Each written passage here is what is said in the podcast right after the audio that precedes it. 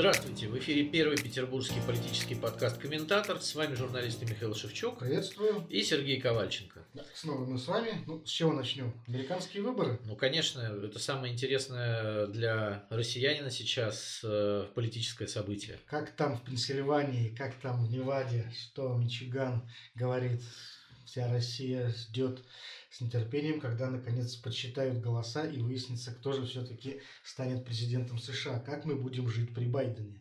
Да, кто будет писать в наших подъездах, вот, кто будет причиной всех наших бед в течение ближайших четырех лет. Конечно, россиянам это Ну, интересно. честно говоря, по-моему, все эти шутки уже немножечко устарели, потому что они были придуманы и сказаны еще при Бараке Обаме, а в последние-то четыре года как раз наоборот, в основном Путин американцам лампочки в парадных выкручивал. Э, на него, на русских, вот там списывали множество бед, даже мемы появились там, э, это сделали русские. И сейчас э, американцы, кстати, на выборах довольно резко пересмотрели эту стратегию, потому что я, ну, и так, в принципе, читаю газеты, а последнюю неделю очень плотно в связи с выборами читал различные статьи и заметил, что вот во время подсчета голосов тема вмешательства России в американские выборы, она исчезла просто стремительно, в одночасье. Никто сейчас про нее не пишет. Все, русские закончились. Кажется, это все-таки были не мы. Там очень интересные сейчас выводы делаются. Э, очень много появляется таких панических, катастрофических статей как раз на тему того, что э, оказывается это все мы сами, то есть американское общество э, да, действительно, если бы, например, э, там, Трамп э, побеждал, э, проигрывал с треском Байден, то вот эта концепция, при которой победа Трампа в 2016 году была таким исключением, флуктуации, вызванные внешними силами, она, наверное, бы сохранилась. Но он навязал борьбу и идет уже на тоненького, там считают последние голоса, то есть для американцев для демократов, я имею в виду тот факт, что оказывается все это по-настоящему, и люди, которые выступают за Трампа, действительно так думают, стало очень большим ударом.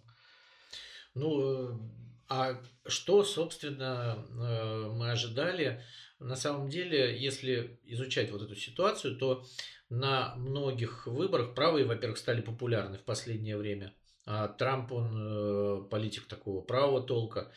А, вот э, во многих европейских странах, там в Австрии, например, а, в Польше этим летом, это вот самые свежие выборы в крупной европейской стране, да, где вот 49 э, на 51 а, на живую нитку все, да, там страна была отмобилизована, явка самая большая в Польше за всю историю президентских выборов была 68%. Кстати, у американцев тоже очень высокая явка. Да, очень высокая явка. Это видно по всем репортажам, потому что там показывают, по соцсетям, то есть люди стояли в очередях. Огромное количество, 100 миллионов голосов было подано по почте.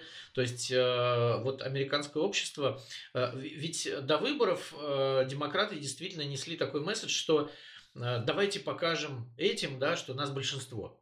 Вот, э, вот этим вот покажем, там, ретроградам, да, да, да, да, вот этим белым людям, которые, э, в общем, проповедуют какие-то старые ценности консервативные, которые не хотят э, делить там с нами, э, значит, власть, которые считают, что они лучше, а, а мы вот все отмобилизуемся и покажем, а на самом деле оказалось все куда интересней.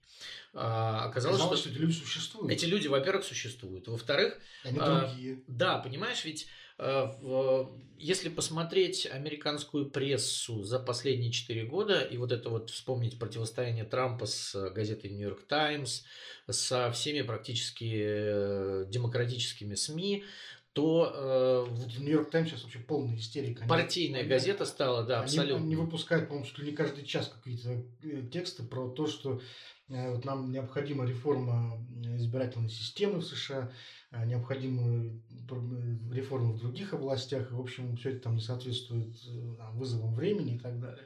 Ну да, то есть вот главная газета мира, которая была Нью-Йорк Таймс, всегда она превратилась вообще черти во что, как бы, да, в какой-то пропагандистский листок абсолютно антитрампийский. То есть, конечно, ну там, я не знаю, мне Трамп не симпатичен, как бы, да, вот как Но типаж. и Байден тоже не симпатичен. Вот. Нет, я, вообще я всегда вот стараюсь так. Мне больше интересно то, что происходит у нас, да, но вот если говорить об этих типажах, то мне не симпатичен Трамп, да, но вот про Байдена можно сказать, что он э, профессиональный политик, да, он в 30 лет стал сенатором, э, он был вице-президентом два срока Барака Обамы, э, то есть вот у него все-таки есть такой политический опыт, и там, несмотря на то, что он человек пожилой уже, а на самом-то деле для Америки, э, где средний возраст уже перевалил за 80 лет, как бы, да, и там очень долго люди живут, давайте об этом не забывать, что вот на самом деле вспомним, что президент э, Джордж Буш старший, который был в начале 90-х в буре в пустыне, да, 30 лет назад президентом, он еще до сих пор жив, ему за 90 далеко, и он прыгал с парашютом недавно. Так вот, э, Байден на самом деле для политика американского он еще не такой старый человек. И это вот. дает надежду Владимиру Путину. А, да, это Байдену да, 77. Да, Байдену 77, Владимиру Путину еще только будет 70. А, вот. Э, но э, на самом деле жизненный опыт разный, и мне кажется, разный опыт биологической жизни. Тут говорить о российских людях и об американских, мне кажется, не стоит. Вопрос в том, что Байден конечно, вот на публике вы, выглядит как ну, такой довольно взвешенный человек. Трамп э, к его чести борется до конца. То есть вот он ведет себя как политик тоже. Но, конечно, мне кажется, что э, Трамп надеялся на победу э, вот более э, такую вот уверенную. да более уверенную победу, и он выказывал вот эту уверенность. Но при этом, конечно, э, куча таких Э, ошибок, да, вот, которые были здесь, вот это демонстративное неношение маски, демонстративное ковид-диссидентство э, в период, когда, ну, на самом деле, Трампа подкосил вот этот вот ковидный, ковидный ну, кризис. Ну, многих политиков Да, подкосил. многих, да, но, но Трамп особенно, потому что, на самом деле, э, в экономике американской при Трампе было все в порядке. И там... Ну, это такой спорный ну, вопрос. Но, но экономисты хорошо. говорят, что была проведена неплохая налоговая реформа, и, в общем, Трамп не сделал ничего катастрофического, да, вот все сделала пандемия. Но при этом сам Трамп, конечно, вел себя как э, такой человек Хамоватый. Очень хамоватый, э, такой вот, э, как да. сказать, он такой старый консерватор, который никого не слушает, который слушает только себя, вот, свой жизненный опыт. И вот он все время ругал этих микробиологов, да, там, и вот это все выглядело странно. Я думаю, что Трамп, конечно, на этом сильно потерял. Ну, ты знаешь, вот э, я, честно говоря, тоже больше предпочитаю сосредотачиваться на внутренних проблемах наших. Э, но просто выборы президента США это такие немножечко особенные выборы в мире, потому что действительно от этого человека очень многое в мире зависит. Все-таки, как ни крути, это мощное государство, которое оказывает влияние на очень многие процессы. И это Э, во многом законодатель политической моды, на которые вот мы смотрим, мы э, можем угадать, какие тренды там будут популярны в ближайшей перспективе в мире. И нам надо будет как-то на это э, реагировать, там, принимать их или противостоять этому, но так или иначе реагировать.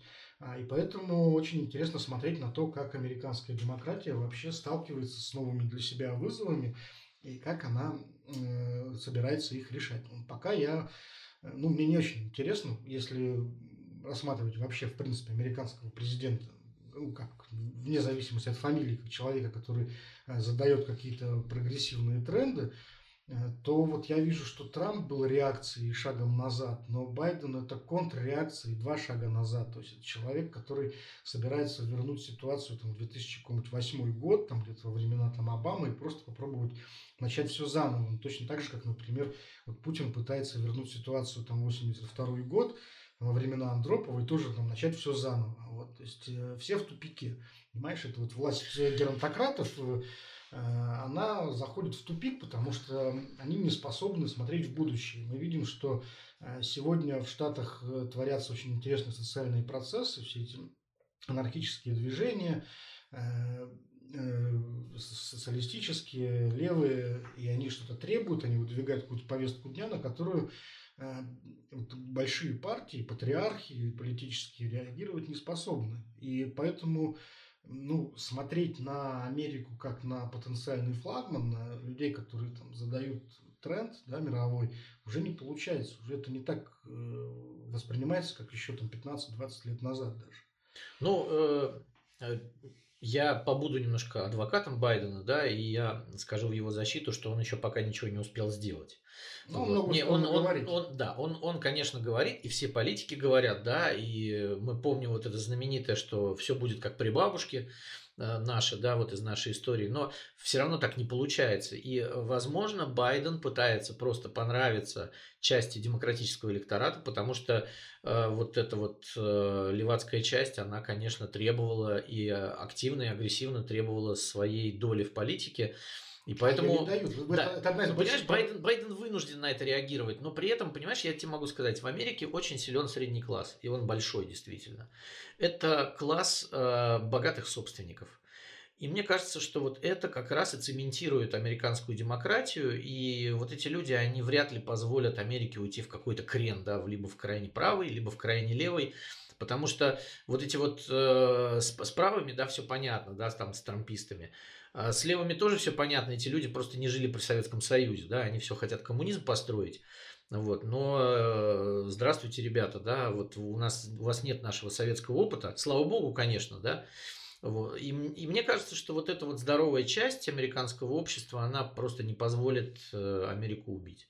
Ну, посмотрим, посмотрим, как это все произойдет, потому что сейчас уже вот самые панические тексты, они там сравнивают выборы 2020 года с выборами 1860 года, э, когда президентом стал Линкольн, и Южные Штаты объявили о сецессии, началась гражданская Мгм. война и так далее. Вот уже, уже вот э, с этой ситуацией сравнивают вот сегодняшнюю сегодняшнее положение на выборах. То есть вот или пан, или пропал там. То есть вот, Ну, с тех пор прошло 150 лет все-таки. Мне кажется, это Ну, такие...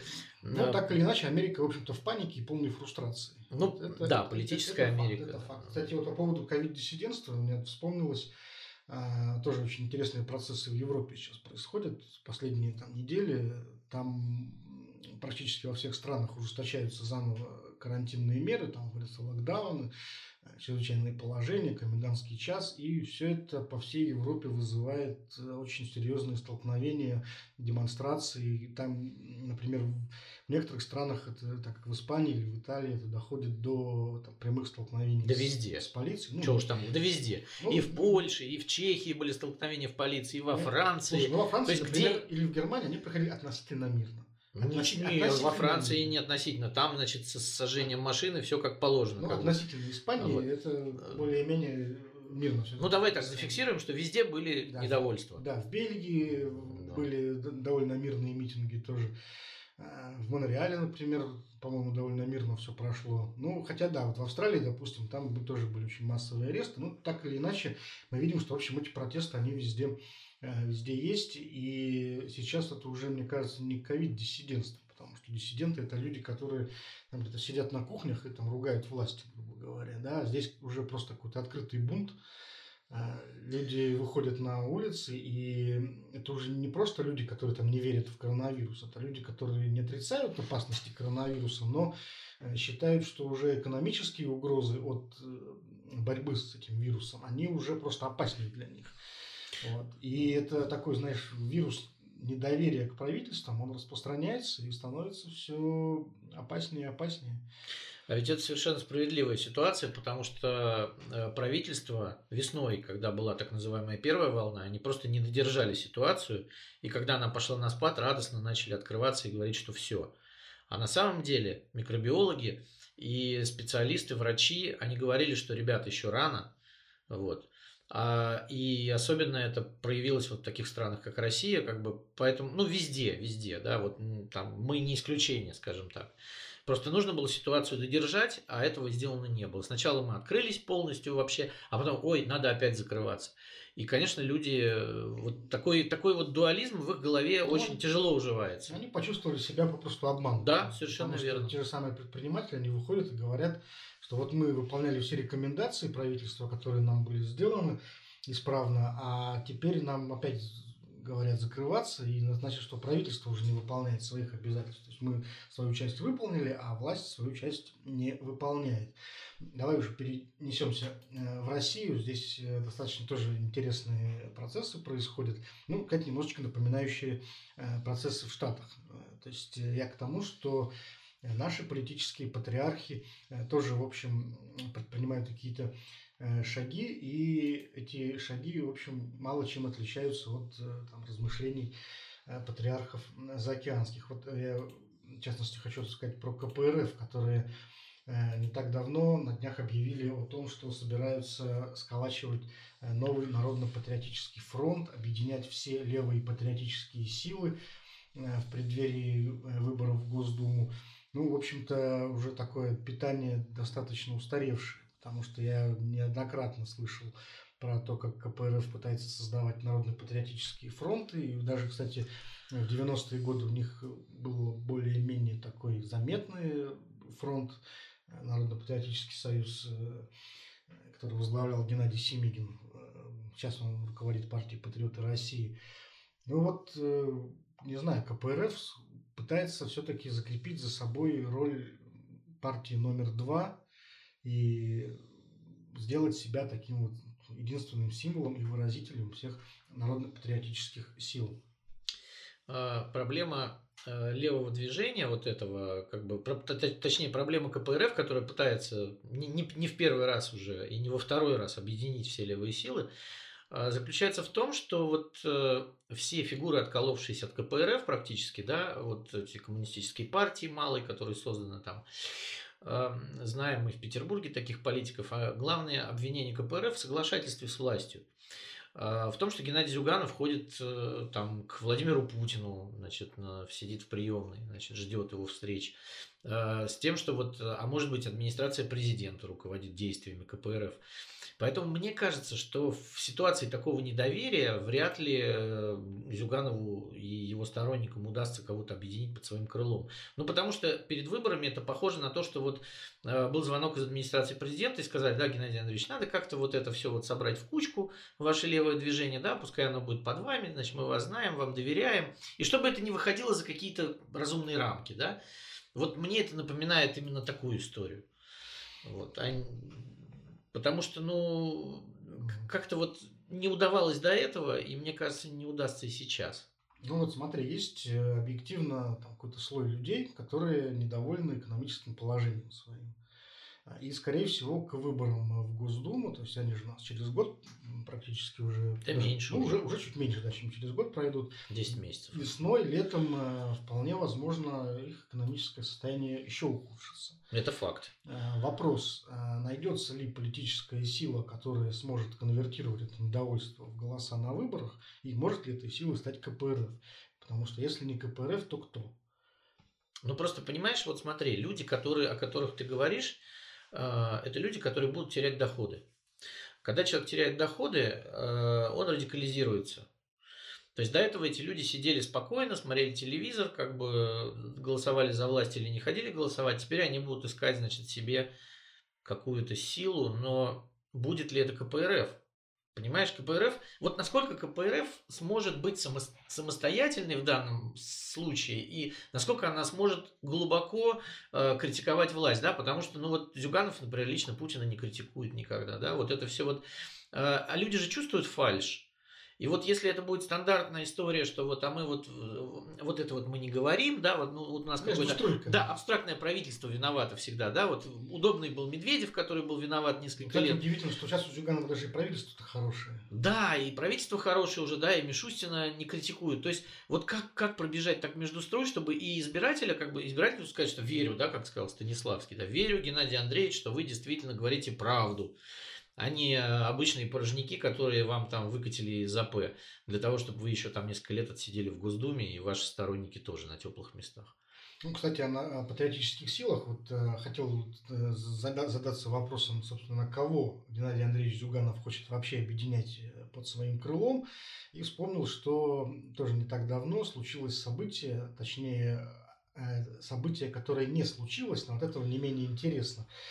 На народно-патриотическом фланге как раз э, был съезд э, Союза добровольцев Донбасса. Есть такая организация, она интересна ну, в политическом смысле тем, что э, в ее руководстве заседает Владислав Юрьевич Сурков, известный наш ну, политик, виртуально заседает. Известный наш политик, в недавнем прошлом часто так в отставке, но все-таки, наверное, не до конца еще в отставке. Так вот, на этом съезде должны были участвовать как сам Сурков, так и лидер партии Родина, депутат Госдумы Алексей Журавлев и известный такой православный олигарх, как его называют в кавычках, Константин Малафеев. И наблюдатели ждали, что на этом съезде будет объявлено о создании новой партии, тоже, видимо, под эгидой Родины, которая объединит как раз разного рода национал-патриотов. То есть популярность темы Новороссии как-то попытается конвертировать в политические а, очки. А, и мы знаем, что одновременно существует еще играющая ровно на том же поле э, партия «За правду» Захара Прилепина, которая тоже, в общем, консолидировала в своих рядах там много добровольцев Донбасса. С добровольцы есть, и вроде как они претендуют на какой-то политический голос, э, но никак это все, в общем, до сих пор толком было не оформлено. И вот э, штука в том, что... И не оформилось. На этот, да, не оформилось. На этот съезд не приехал Сурков, э, и ничего там было не объявлено толком, и, в общем-то, из этого вышел пшик. То есть, насколько я понимаю, национал-патриоты пытались как-то э, сформулировать заявку на участие в выборах в думских и как-то ее продать Кремлю. Вот. И, наверное, у них этого не получилось. Ну, там, понимаешь, там могло не только это, мне кажется, не получиться, потому что за несколько дней до съезда добровольцев Константин Малафеев объявил о создании своего движения да, да, «Двуглавый орел», э, вот, э, объявил себя наследником э, Союза русского народа в манифесте. Да, не без претензий. Не да, без претензий. Не, не без претензий, да, и горевал о том, что э, в 1917 году настоящие патриоты из Союза русского народа были на фронте Первой мировой войны, поэтому не сумели защитить батюшку царя, как у него написано. А, ну и, конечно, мне кажется, вряд ли это стыкуется с какими-то а, убеждениями там, Захара Прилепина того же, который был нацболом и воевал вроде бы с нацболами, а это другая немножко ветвь. Я думаю, что вряд ли они там воспримут батюшку царя. Ну, видишь, они пытаются вот. воспроизвести, в общем-то, ту же самую эклектику, которая... То есть орел получается не двуглавый, а какой-то четырехглавый. Да, эту эклектику, э, которую э, пытается в последние годы воспроизвести Кремль. Ну, правда, так довольно корявый, ничего толком из этого все равно не получается но вот э, проводником этой политики был, в частности, бывший министр культуры Владимир Мединский. Э, такого вот э, примирения красных и белых, смешения все, всего в одну кучу, то есть и монархической истории, и советской истории, то есть вот э, все это подавалось под таким общим соусом величия, в принципе, России. Вот. И смотрелось диковато. Ну, смотрелось честно. диковато, конечно, да, поэтому из этого, видимо, ничего не вышло, но вот активисты еще не потеряли, очевидно, надежду э, на то, что в Кремле еще кому-то это все интересно. Ну, кстати, на съезде критиковали Прилепина, и, э, в общем, говорили, что фирма. да, говорили, что готовы с ним сотрудничать, но вот если он э, будет на, на вот их ценностной базе это дело. Опять же, да, вот видишь, как дело доходит до ценностей, сразу же все уже не, не получается, да, там одно дело, вот мы все воевали на Донбассе, а другое дело мы собрались в зале и пытаемся выработать какие-то вот какие, какую-то платформу, да, кто мы такие. Пытаемся, пытаемся понять, кто, кто из нас сейчас станет депутатом. Да. Вот, потому что мест очень мало. Надежда вся только на то, что вот в Кремле одобрит создание такой силы, э, пустят на выборы и выделят там какую-то квоту там на 5-6 мандатов. Там, не, ну видишь, при этом какие-то популярные фигуры, которые, ну, ну не то, что популярные, а на слуху, да, там тот же самый Бородай и Малафеев заявили, что вот они в Думу не пойдут. Вот. Ну, там Малафеев дал понять, что для него это мелковато. Но я думаю, что да, для, для ну, такого ну, масштабного что... человека сидеть... Ну, представь, Малафеев садится и начинает там под вопли Володи нажать кнопки. Я, честно говоря, думаю, что он кокетничает. Вот, если да нет, он нет. предложит, то он все-таки согласится на эту историю. А, но, Вице-спикером. Ну, на условиях, ну, фракции, например. Ну, фра фракция, да. То есть, вот это, это, да, это вот как э, говорят про... Но здесь вот смотри, что интересно. То есть, Пригожина, дис да, дискурс тоже. есть патриотический. Запрос в обществе, ну, наверное, тоже есть. Потому что, во всяком случае, судя по соцопросам... И, ну, какого размера запрос? Э, и по тому, что там, видим и слышим там, в СМИ э, и соцсетях, э, да, достаточно большой, вроде бы есть запрос на... Ну, меньше 10%, насколько я помню. То есть запрос-то такой, знаешь, ну, он если Тем есть, менее, то он, он такой есть. вот... вот. Это не так уж и мало, 10%, извините. Вот. А, понимаешь, сформулировать его толком не получается никак. Вот. То есть на следующих выборах в Госдуму, как мне кажется, никакой национал-патриотической силы не будет. Опять же, Вопрос в том еще, мне кажется, что сейчас 21 век, а тот же самый Малафеев, если почитать его манифест, застрял где-то в веке в 19 опять. Ну вот кого он поймает на вот этот союз русского народа? Ну, то есть мне кажется, что даже самые э, национал-патриотичные патриоты уже ездят на иномарках, как бы, да, ходят в интернет со смартфонами и, в принципе-то, все понимают про устройство нашей страны. Вот. И мне кажется, вот такие вещи, как опять призывы к э, а давайте повернем, ну, как вот, то есть, вот, ну, как говорят люди, да, вот они живут с головой повернутой в прошлое. А это не популярно. Ну, кого, кого можно этим сейчас прелестить? Не ну, знаю, можно ли даже патриотов этим прелестить. Вот, вот этим вот церковным сознанием, да, вот там то, что они... Ну вот смотри, есть у него телеканал «Царьград» свой, какая у него аудитория? Ну, пшик. Ну как, побольше, чем у дождя. Ну, ну, ну вот фактически они как бы, да, вместе ходят, хотя у Царьграда там больше благоприятствования. Ну, особо это не интересно никому.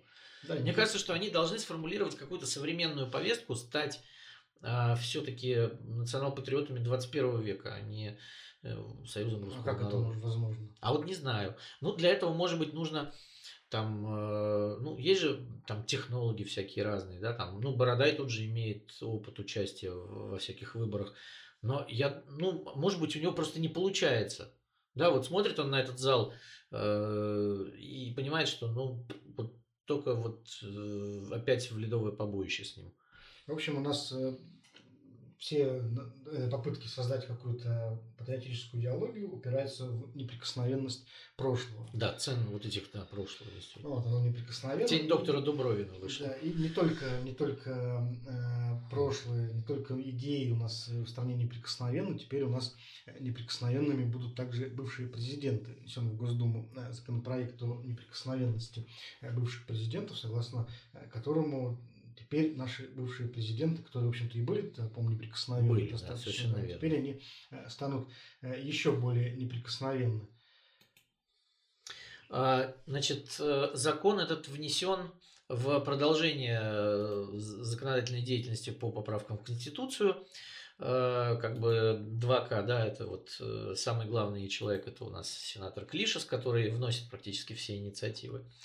А, до этого президент России, э, бывший, э, получал неприкосновенность от преследования, но она была возможна только с, э, значит, возможно было завести уголовное дело на президента, но это было достаточно сложно, там... Согласен, э, палат парламента. Вот, да, да, да, Следственный комитет, в общем, и так эта процедура была довольно сложная, она прописывала там неприкосновенность, неприкосновенность жилища, охрану, вот, а теперь у нас э, президент уже практически, ну вот э, прописали так, что э, в принципе невозможно, ну то, если говорить просто, уголовное преследование бывшего президента Российской Федерации невозможно. Вот. Ну, да, то есть для этого вот понадобится там, не меньше трети депутатов в Госдуме, которые создают специальную комиссию, потом ну, заключение Верховного суда и заключение Конституционного суда. То есть сначала, грубо говоря, сначала все должны согласиться, и суды, и парламент, с тем, что бывшего президента вообще э, можно как-то преследовать. Да. А, это довольно странная ситуация. Вот, э, как пишут, э, фактически это аналогично процедуре вообще отрешения от должности действующего президента. И таким образом получается, что бывший президент у нас равен действующему, получается. Вот. Ну, тут, мне кажется, не докрутили, потому что э, вот э, надо просто, чтобы все муниципальные образования в стране еще согласились с этим, и тогда эта идея была бы уже совсем законченной. То есть, как муниципальный фильтр, все муниципальные образования страны должны согласиться с тем, что президента можно преследовать. А почему что делается? Слушай, ну на самом деле, неужели вот э, э так велика опасность того, что следующий президент попытается привлечь к ответственности Владимира Путина. Да, Слушай, ну смотри, там как не относись к Алексею Навальному, он постоянно говорит об ответственности Путина и там 40 самых влиятельных семей в стране.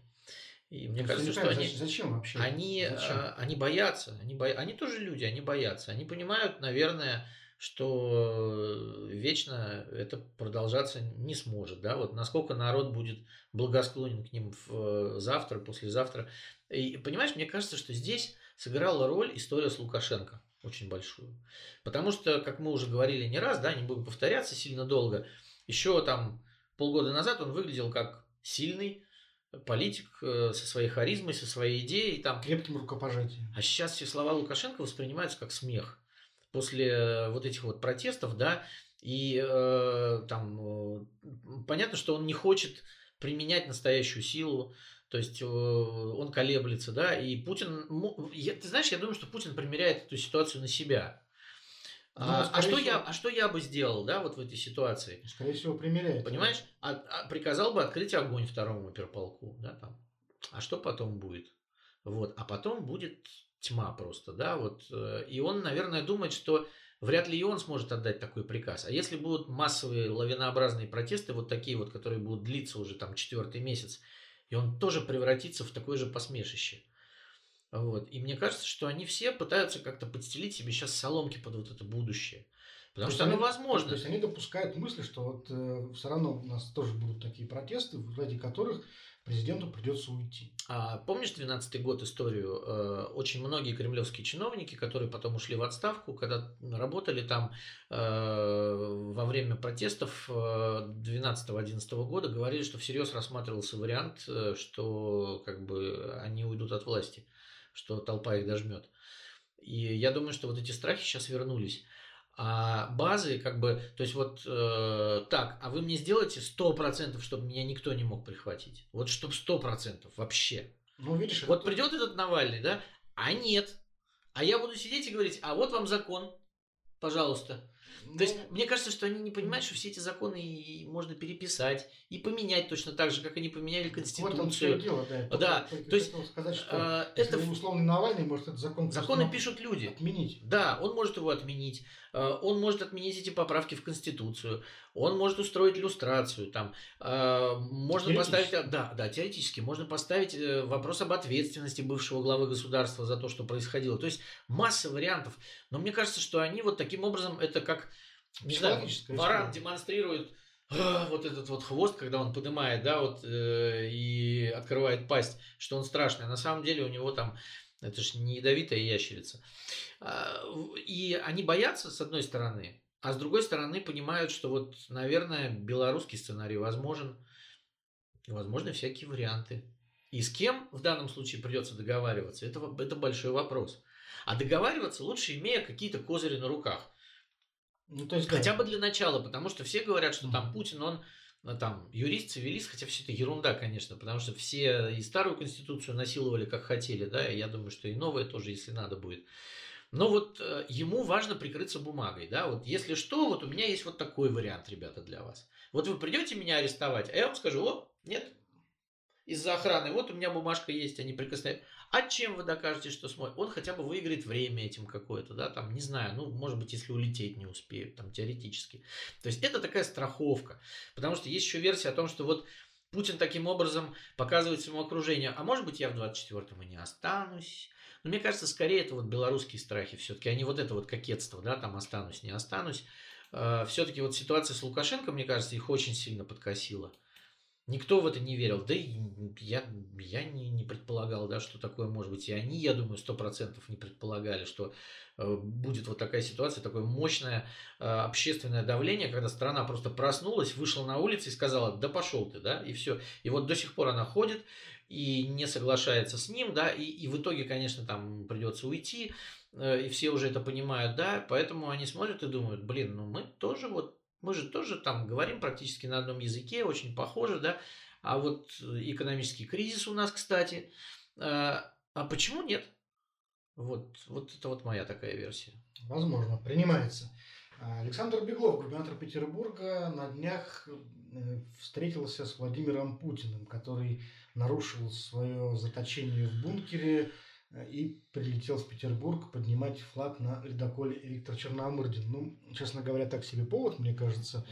Э, Никакой, я бы сказал. Да, вряд ли вот он э, только ради этого прилетал в Петербург, потому что вообще мы знаем, что президент уже который месяц особенно ни с кем не общается, проводит время в добровольном заточении, в самоизоляции, и с ним даже, в общем-то, пообщаться никому толком нельзя, и даже петербургские вот чиновники, которые должны были с ним встречаться, включая губернатора Беглова, там, на протяжении двух недель сидели на карантине. И вот значит, что-то другое, да, было в этой, в этой встрече, какой-то другой смысл. И э, мог ли здесь, например, этот смысл заключаться в, собственно, диалоге с Путина и Беглова? И почему этот диалог, например, э, не мог состояться онлайн? Появилось множество после этого таких э, конспирологических версий, они появляются от того, что у нас нет прямой информации, да, вот мы Э, как в советское время и как в любых таких авторитарных дикта- диктаторских странах мы что-то угадываем по фотографиям. Ну, да? да, да, да, да, такой криминологии. И вот криминология нам говорит, что Путин приехал не один, а с э, министром транспорта Евгением Дитрихом. Так. И тут же стали говорить, что, а возможно, возможно, Дитрих, значит, это будущий кандидат на пост. А только что же он был кандидатом в Белгородскую область. А вот, э, а значит, а теперь уже в Петербург. Да, э, конспирологи говорят, что, возможно, Дитрих будет губернатором Петербурга, потому что сейчас очень много должно стартовать мегапроектов. Транспортных. И, да, транспортных. Именно транспорт, вот эти вот широтные вылетные, залетные магистрали, так называемые, значит, э, огромные, там 27 километров надо построить вот этой вот трассы, и только Дитрих с Ротенбергами, как его называют, человеком Ротенбергов. Ага, то есть был да. человек Ковальчуков, а теперь человек Ротенбергов. Да, да, теперь человек Ротенбергов. Плюс э, есть еще такая байка про то, что, возможно, будет э, создан тоннель между Балтийским и Финляндским вокзалом. Опять же, РЖД. Интересно, да. Э, Олег Белозеров является человеком Ротенбергов, э, и вот э, это усиление клана, потому что сейчас э, при Беглове фактически э, клан Ковальчуков и э, банка ВТБ правит бал в городе, и Ротенбергам, и Тимченко, и Газпрому просто не дают прохода вот они сейчас в загоне, да, вот получили там свой кусок, например, СКК, да, и им дали понять, что вот больше вы ничего не получите, потому что даже метрострой вам не выгорит, а будет компания с участием ВТБ и капиталом города. ВТБ же будет эту широтно-залетную магистраль строить.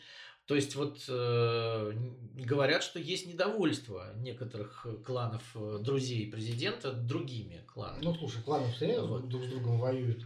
Интересно, что, кстати, ты упомянул про тоннель. Я да, прочитал про него, помню, вот в интервью только что назначенного нашего первого зампреда а, комитета по транспорту Валентина Янакаева, когда он рассказывает про этот тоннель, и я подумал, а человек карту Петербурга вообще видел? Вот тоннель между Финляндским и Балтийским вокзалом. Но он же только назначен, поэтому... Это же... Я боюсь представить просто, ну вот в человеческих ли силах вот собрать столько денег в России, чтобы такой тоннель прокопать. Это что-то такое невообразимое. И даже, честно говоря, я не знаю, зачем это в эфир выпускать такие вот фантазийные вещи. Вот, ну, э, наверное, для, наверное, для того, чтобы, понимаешь, ну, это опять же, на этом, мне кажется, что тратить время, они привыкли к безальтернативности, и они подчас говорят такие глупости, потому что э, тот, кто спрашивает у них, он не, не задает дополнительных вопросов.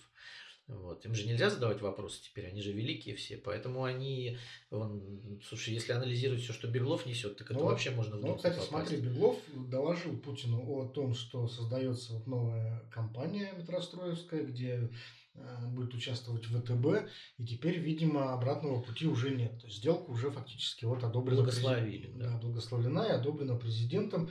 Но об этом сказал Беглов, опять же, там, это, это мы знаем со слов пресс-службы Смольного, да, что вот она одобрена. Там, Нет, ну, а что там сказал Путин, там перекрестил его, там, я не знаю, поцеловал Нет, затылок. Уже, я думаю, что об этом можно говорить как о довольно определенном моменте. То есть, э, вот эта корпорация ВТБ, она заходит в город очень серьезно. Да нет, она уже в него зашла, она просто хочет еще глубже зайти в него.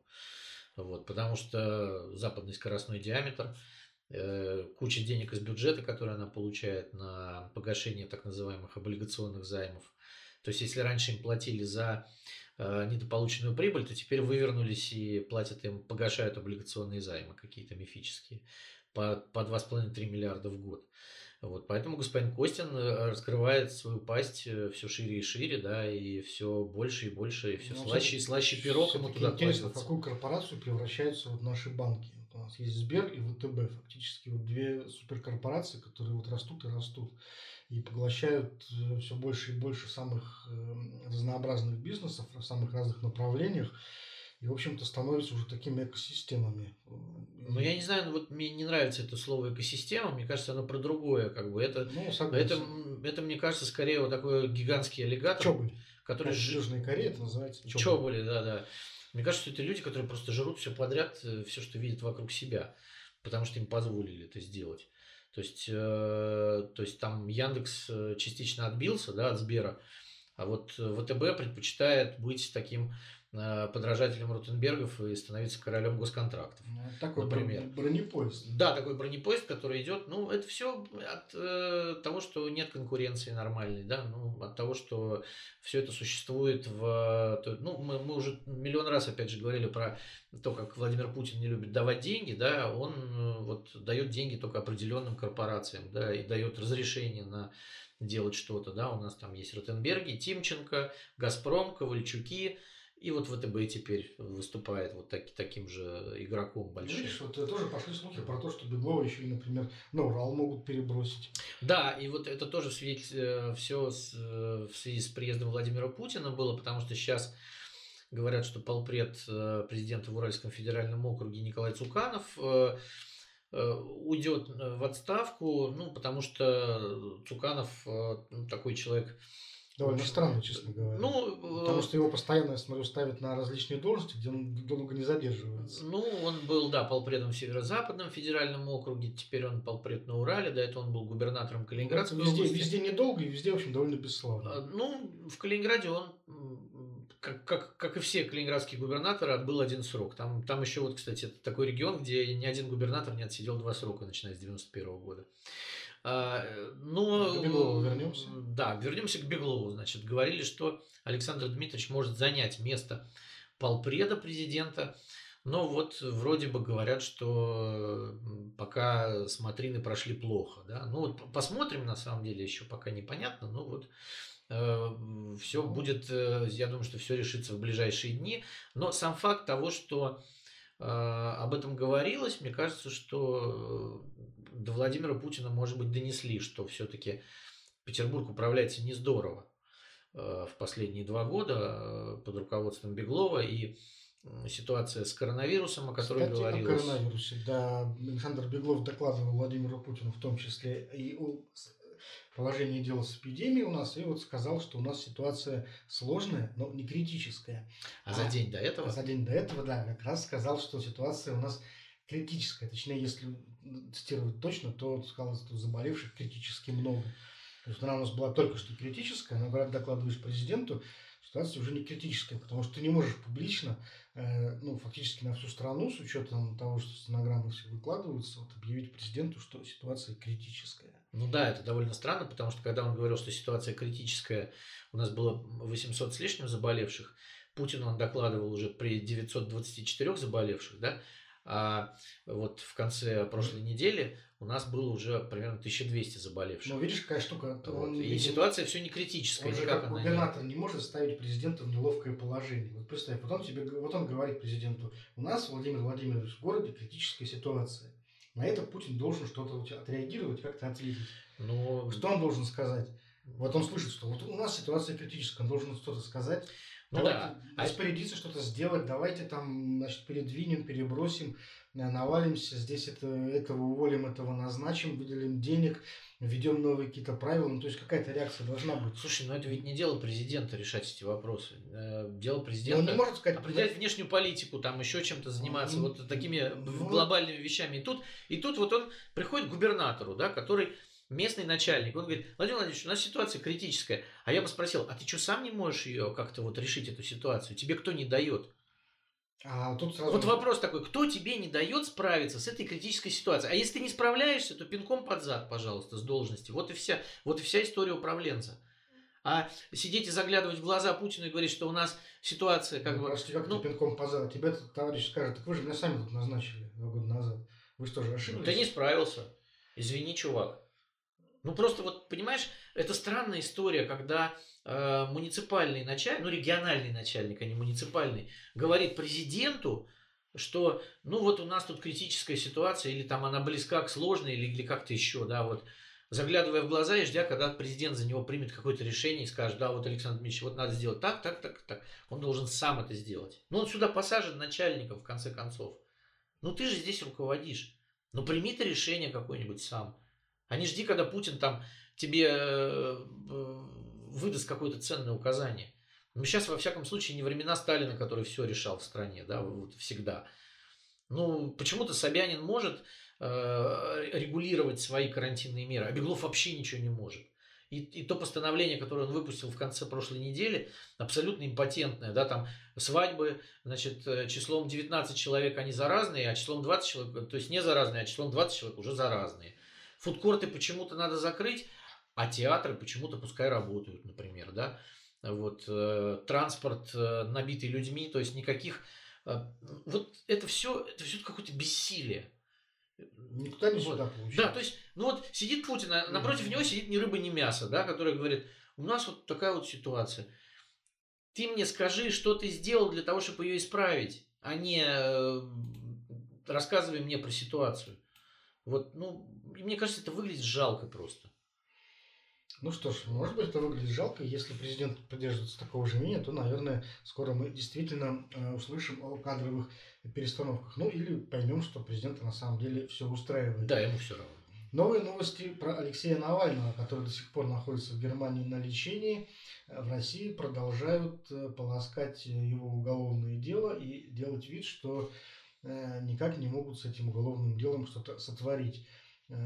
Нет, э, есть две вещи, да. С одним уголовным делом они знают прекрасно, что сотворить, а другое уголовное дело они даже растворить не могут. Это с тем уголовным делом, которое против Навального. Да, совершенно верно. Да, с ним все прекрасно. С ним все прекрасно, да. Вот уголовное дело по поводу отравления, с ним как раз все не здорово, потому что э, Генпрокуратура и Министерство иностранных дел жалуются, что э, немцы опять не предоставили им ту информацию, какую они хотели. Албуров и Соболь, сволочи, не ходят на допросы совсем э, охаме... охамели да. и не ходят, не мешают значит, установить историческую справедливость. В это время э, суд в Омске отказывается вернуть Навальному одежду, в которой он был в момент задержания. Был такой эпизод. Э, Навальный требовал вернуть ему эту одежду как раз на основании того, что э, на этой одежде тоже могли сохраниться следы отравляющего вещества, но суд, в общем, отказал вернуть ему вот эту изъятую одежду. То есть... Да, и еще выяснилось, что оказывается... У него вообще панкреатит? Да, МВД России сообщила, что э, жена Навального, когда он был в Омске, утверждала, что у него обострение панкреатита. А панкреатит это обычно вот в возрасте Навального это болезнь людей сильно пьющих обычно. То есть это такая. Ну, да, очень, очень да, сильно очень, ой, причем не, не просто сильно пьющих, а это болезнь алкоголиков глубоких. А, вот. Да, то есть э, надо, чтобы, надо понимать, что алкоголик это в данном случае не человек, который, например, каждый вечер пьет пиво, а это медицинский алкоголь. Да, это медицинский алкоголь, который не может без этих напитков и постоянно на них сидит, э, что сажает поджелудочную железу, и вот панкреатит в основном у таких людей присутствует. И э, они сказали, что омские врачи зафиксировали э, значит, вот эти приступы панкреатита.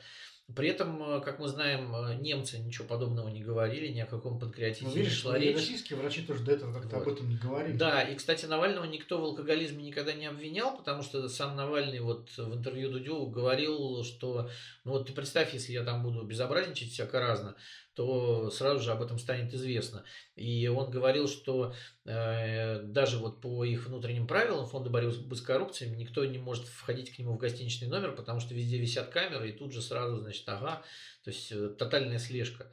Поэтому никогда до этого не было известно, что Навальный является глубоким и законченным медицинским алкоголиком. Ну, видишь, какая штука. Э, самое вот э, плохое ну, для там, российской пропаганды, то, что эта версия начинает появляться только сейчас. Если бы версию о панкреатите они отстаивали с самого начала, то это, наверное, было бы более уместно. Вот. Можно было бы там какой-то диагноз поставить, на справку показать. Ну, хотя, наверное, все-таки показать нельзя, потому что это, опять-таки, личные данные, медицинская тайна и все да. такое. Но, во всяком случае, на этой версии можно было бы стоять, это было бы как-то не знаю, наверное, чуть более убедительно. Нет, была версия про самогон, если помнишь, в деревне перед купанием, там в какой-то он деревне был, пил самогон ну, много. Ну, понимаешь, если Об ты, этом если говорили. ты выбрал версию, то ее надо прорабатывать и отстаивать. Потому что когда она вот сейчас через два месяца после происшествия, даже через три уже месяца практически, вдруг выясняется, что у него был там когда-то там панкреатит, а мы вот только сейчас об этом вспомнили, но это не, звучит плохо, не выглядит правдоподобно. Если ты хочешь, чтобы тебе верили, то надо работать, э, чтобы версии были правдоподобными. Я бы сказал, что даже это все звучит довольно жалко. Потому что через какое-то время там у вас появляются все новые версии. Да? То он набился, то у него панкреатит, э, то... И одежду не отдают. Одежду да. не отдают. Штаны, отдайте штаны. Да, вот. То есть уже было столько разных всяких версий, что э, там и, э, там и психическое здоровье, вот, э, что Навальный уже просто абсолютно такой больной, сбесившийся алкоголик. Да? Ну вот почему-то немецкие врачи всего этого не подтверждают. И э, наша пропаганда продолжает плодить вот какие-то глупости, потому, ну, мне кажется, все это от безнаказанности. А все равно это для внутреннего употребления. А все равно вот они поверят, вот те, кто смотрит телек, то, что мы им скажем. Скажем панкреатит, будет панкреатит. Скажем кирпич на голову упал, будет кирпич на голову упал. Ну вот помнишь то это, есть... я не знаю, к месту или не к месту, но почему-то вспомнились вот эти истории, когда там во время, ну после того, как был сбит этот несчастный малазийский Боинг, вот, там Михаил Леонтьев э, показывал на всю страну эти фотографии, там распечатки штурмовика. Э, штурмовика, который вот был заснят в момент выпуска ракеты по этому Боингу, где рассказывал, что вот, смотрите, значит, э, этот украинский штурмовик. Да, сделал. летчик Волошин потом вот, появился. Вот, вот у нас есть доказательства. Потом, когда э, выяснилось, что это все-таки ракеты, и даже российские специалисты признали, что это ракета, выпущенная из Бука, никто не стал ничего опровергать, просто там как-то эту бумажку сложили, засунули в карман, как бы сделали вид, что ничего не было. Ну, штурмовик, мало ли что мы говорили. Вот как так, да, была история с распятым мальчиком в Славянске. То же самое, как бы Ирада Зейналова Э, потом, после того, как ее уличили во вранье, она показала кадры значит, э, страшных трупов э, по Первому каналу были показаны кадры вот эти вот жертв боевых действий. Но никто не сказал, вы знаете, да, это лажа, то, что мы вот лоханулись, и вообще не было никакого мальчика. Никто этого никогда не говорит. Ну, видишь, это, это прием военной пропаганды. И, честно говоря, распятого мальчика тоже не, это, не отечественные пропагандисты придумали. Это английское изобретение времен Первой мировой войны. Но вот такие приемы обычно применяются все-таки на войне. То есть, э, когда пропаганда действительно позволяет себе больше, чем обычно. Слушай, ну наши пропагандисты, мне кажется, находятся уже давно в состоянии информационной войны. Там, вот не информационную войну я имею в виду, а глянь, а войну настоящую. Глянь на этих людей, да, они, они давно, Соловьев вообще в военном френче сидит на своих программах. Он уже вот только генеральские погоны себе не повесил ну, еще. Вот э, одно дело, когда война идет по-настоящему, то есть вот государства воюют между собой, а другое дело, когда война идет в голове. И здесь э, в этом случае применять э, там, какие-то военные приемы, наверное, не очень уместно, и поэтому, да, выглядит все довольно глупо и э, смешно. В общем, непонятно, зачем это нужно, непонятно, против кого главное это нужно, потому что нельзя, чтобы с одной стороны Э, применять пропагандистские приемы, а с другой стороны тут же там заявлять, что вот мы там, уважаем территориальную целостность Украины и, в общем-то, никак на Донбасс не претендуем и так далее. То есть, ну, здесь надо или туда, или сюда. Вот. И все-таки к, к Навальному возвращаясь, здесь мы, в общем-то, наверное, наблюдаем примерно такую же э, позицию. То есть, э, э, пропагандисты считают, что они находятся на войне и должны любой ценой как-то защищать своего, своих. Защищать свою родину, свою да, родину, да. родину вот, э, от нападок, хотя, в общем-то, на самом деле на родину никто особо не нападает. Слушай, а, кстати, не случайно почти все пропагандисты, я вспомнил сейчас такую деталь, э, награждены боевыми наградами. Практически у всех у них есть ордена, э, значит, за вот эти вот за боевые заслуги какие-то, потому что они там то в Сирию, то еще куда-то летают. Вот. Э, я уж не говорю про орден за заслуги перед Отечеством. То есть все пропагандисты, они практически награждены боевыми наградами, да, и они чувствуют себя солдатами Родины. Я видел одно видео награждения, я не помню кого-то, какого-то парня с НТВ, который сказал «служу России», да, вот после награждения. Поэтому, да, они действительно они, ну, на войне все мозгами. Ясно. Ну и вот на этой э, войне, значит, у нас есть такая панкреатитная ракета, которую мы иногда запускаем по Э, нашим, врагу. по нашим вероятным противникам. Ладно, давай на этом тогда э, заканчивать наш выпуск, потому что время уже э, подходит к концу. Как всегда, через неделю услышимся снова, обсудим все, что произошло за неделю, самые важные интересные новости. А пока до свидания. Да, берегите